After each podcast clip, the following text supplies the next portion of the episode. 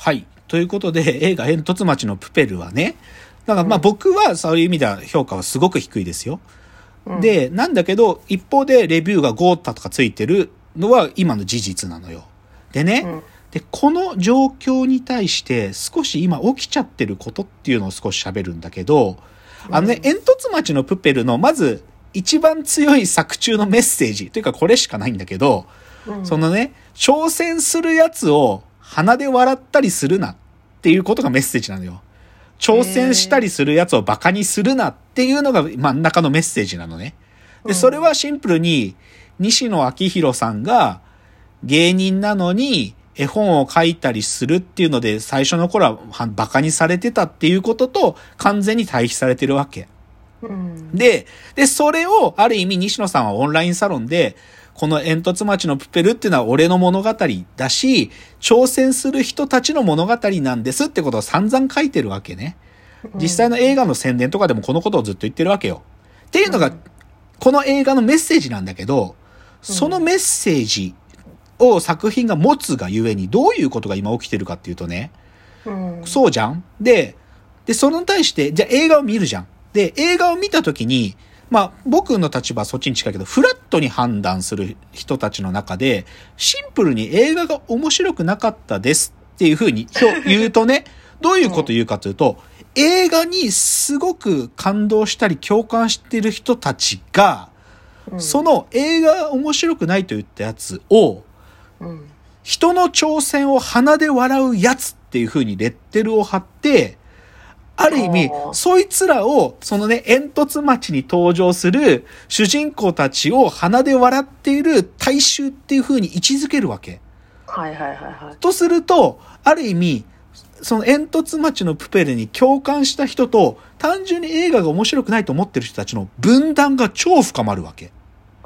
もうそれ今日本でよく起こってるやつそうなの、うそうなの。で、これは正直、ある種の僕は社会的病理の表れだなと思ってて、だから、でさ、ポイントはだよ。でもさ、煙突町のプペルの、だから、どちらかというと、良くないところはさ、その、他者ってものがね、うん。でほん、本当はさ、挑戦するやつってのが異端のそ、異端児だけど、でもその挑戦は肯定されるべきだろうっていう、この話ってのはさ、もうちょっと広い言い方すればさ、他者を肯定しなきゃダメだよねって話なはわけじゃん。うん。なのに、その映画に共感した人こそ、うん。映画がそんなに評価できないっていう他者を拒否ってるわけ。ああでもなんかそれは素晴らしいうん。洞で、察ですねこの悪い循環が起きてて、で、これね、実は僕ね、この話ね、お僕の中でのこのロジックの元ネタがあって、あのさ、ライムスターの歌丸さんの映画批評の中でよく出てくる、荻上直子さんっていう映画監督さんの作品に対して、歌丸さんがよく言うこと、話似てるのね。うん。荻上直子さんの映画ってどう、何かというと、カモメ食堂とか、うん。メガネとか、トイレットとか、レンタネコっていう、まあ、カモメ食堂が一番有名かな。うん。なんかすごいこう、スローライフ的な感じのなんか、すごい、こう、雰囲気だけの映画って言ったら、そう。聞でで、で、でも、荻上直子映画の基本構造ってどうなってるかっていうと、その、カモメ食堂っていうものがあるって、そこでゆっくり暮らしてる人たちがいるんだけど、その人たちから見ると、外の世界の人たちはなんかせかせか生きてきていて、うんその人たちも私たちみたいにゆっくり過ごせばいいのに、そしたらもっと幸せなのに、っていうことを言う、もう言外に言ってる映画なのね。で、で、この映画のひどい、悪いところは、その、でも、カモメ食堂みたいな雰囲気がどうしても乗れないよっていう態度を取る人に対して、そのカモメ食堂に共感する人たちは、またせかせかして、あなたはこんなゆっくりした環境がわからない、かわいそうな人ねって態度を取るわけ。はいはいだから、ある意味映画がその他者ってものに寛容であるような素振りを一見しながらも、最も他者を上から目線で馬鹿にしてる映画なのね。はいだから僕も荻上直子映画大っ嫌いなんだけど、うんでもこれと同じ循環が、まあ同じっていうか類似の循環が煙突町のプペル周辺の見た人たちの中で起きてるって話なんだよね。まあでもなんかいかにも起きそうですけどね。オンラインサロンって、だって仲間が大好きってことでしょ？そう。まあだからね、少しね、これはでも、この映画周辺で起きるっていうだけじゃなくて、現在の多分、リベラル周辺の言説でよく起こる議論だと思うんだよね。えーそれってやっぱ議論する力が足りないですかね？な、なんでそうなっちゃうのっていう。他者ってことへの理解がす低いんだよ。僕、僕の主張はね、他者って言ってるものが、なんかうん、想像もしない他者じゃないの。あくまで想定しうる、格好好きの他者。なるほど、ね。だから、荻上直子映画の中で例えば出てくるのって、超ステレオタイプ化された、迫害、家族から阻阻害されてるお父さんとかが出てくるわけ。で、そのお父さんからすると他者ってのは自分を阻害してくる冷たい態度をした娘や妻だったりするわけ。うんでもそのさ、妻や母親像っていうのはあくまでもステレオタイプ化された格好好きの他者なんだよ。本当の他者っていうのはさ、もっと全然及びもしないそ存在なのに、そういうことに対しての感度が低すぎんのね。だだから煙突町のプペルは僕はそういう類似の構造を持ってるものっていうふうに思ったね。やっぱハイパーハードボイドグルメリポートを見てもらわないといけなあ、い。いい洞察。そ、その通りなんですよ。その通りなの。で、まあちょっとその、ちょっと話が長引いちゃうんだけど、もう一つちょっとね、年末見た映画でおすすめしたいのを言うと、まあこれもいい対比になるんだけどね、これは別に年末に公開されたわけじゃなくて、2019に Amazon プライムをの、あの、現、あの、専用っていうか、オリジナルで公開された映画でね、ザ・レポートっていうのがあるのね。うんうん。で、これは、あの、実話を映画にしたんだけど、何かっていうと、あの、911のテロがあった後にさ、うん。イラク戦争っていうかアフガニスタンとの戦争始まるじゃん。うん。その時にビンラディン見つけるためにさ、あまあ、アメリカは必死国でしょ？うん、で、その時に CIA がめちゃくちゃひどい尋問してたんだよね。ええもう拷問、拷問をやってたの。ー。まあ、強化尋問とか掃除は言ってたらしいんだけど、で、その尋問をある意味行われてたってこと、もうひたすら調べたチームがあったのね。で、そのチームがある意味報告書をまとめた、そのレポートがあって、それについての話なのよ。うん、で、これがさ、痺れるところは、これね、ザ・レポートってタイトルなんだけど、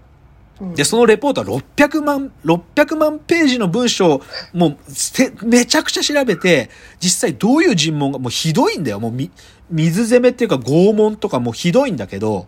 で、それの最初ね、この映画のタイトルが The Torture Report って書かれてたの。なんだけど、これがね、ある映画祭で少し問題、なんか批判があったみたいで、このターチュアーって何かっていうと拷問って意味なのね。で、この拷問って部分を黒塗りでペンで塗りつぶされて、ザ・レポートに変わってんだけど、うん、当時のさいあの、オバマ政権がこの文章を最初ね、公開するのをためらって、報告書をほとんど黒塗りにしたのよ。でもそれとかをある意味、し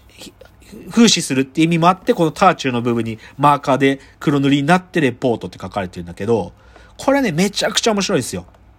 めちゃくちゃ面白いし、ある意味、その、エドワード・スノーデンみたいなアプローチじゃない形で、暴露をする。暴露というか、真実を明らかにするっていうことを貫徹した人の話。ダニエル・ジョーンズさんって言うんだけど、うんえ、一人でやった？違う、あのね、正確には3人でやった。すごいね。最初6、たった6人のチームで始めたんだけど、共和党側が、まあ、ブッシュの時代の事件だからさ、共和党側がビビって3人手引いて、残り3人でやり始めるんだよ。で、その3人のチームもだんだん減ってって、最後2人までや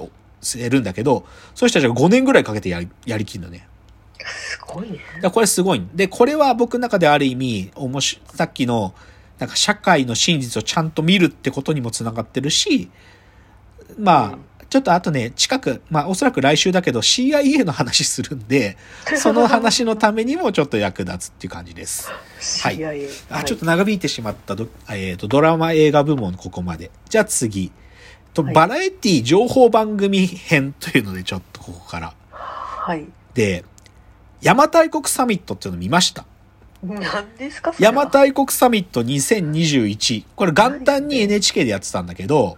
うん。まあ、しら、まあ結論言っちゃえば、邪馬台国論争だよ。あ、あどこにあったかそうそうそうそう、い邪馬台国はどこにあったかっつって。まあ、はいはい一応僕このラジオトークの中の第18回、シャープ18でこの邪馬台国論争の話してるんだけど、うん、僕邪馬台国論争好きなのよ。ああ、でまあ面白いですよね。うん。で、でね、今回のね、邪馬台国サミットで見てね、一番面白かったのが、まあ、あの、邪馬台国って、その義士和人伝の中で、どこにあるかっていう記述の中に、あの、水耕20日、だ水で行くと20日で、で、その陸耕一月って書いてあって、だからうん、水で20日、陸で一月南に行くとそこに邪馬台国があるって書かれてんのよ。いい。だで、その記述が通り行くと、邪馬台国は太平洋上にできちゃうわけ。あったことになっちゃう。だから、そう、じゃあこの記述って一体何なのってのをみんなが解き明かしてきたのが邪馬台国論争の歴史なんですよ。うんなんだけど、今回のね、この中で僕は一番面白い、聞いてて面白かったのがね、あのね、義士和人伝の読み方から、邪馬台国がどこにあったと考え、この記述はどうあ、何を書いてるかってことを読み解くことが大事だって主張する先生がいて、そこが面白かったの。何かっていうと、うん。まあ、義士和人伝ってさ、まあ、うん三国志の中の義語職のうちの義について書かれた書物の中の一つなのね。はい義人和書。で、その中で、まあ、書かれてるのはさ、あの、有名なのは、は、あ、卑弥呼が、その義にし使いを送って、あの、いろいろ、んあのー彼らにおなんかあげたんだけど、そのお返しに、金印を送られたんだよね。うん。金印を。あ、時間がなくなっちゃった。ちょっとこの金印の話もうちょっと次にするんで、ちょっと次のチャプター持ち越しますね。次です。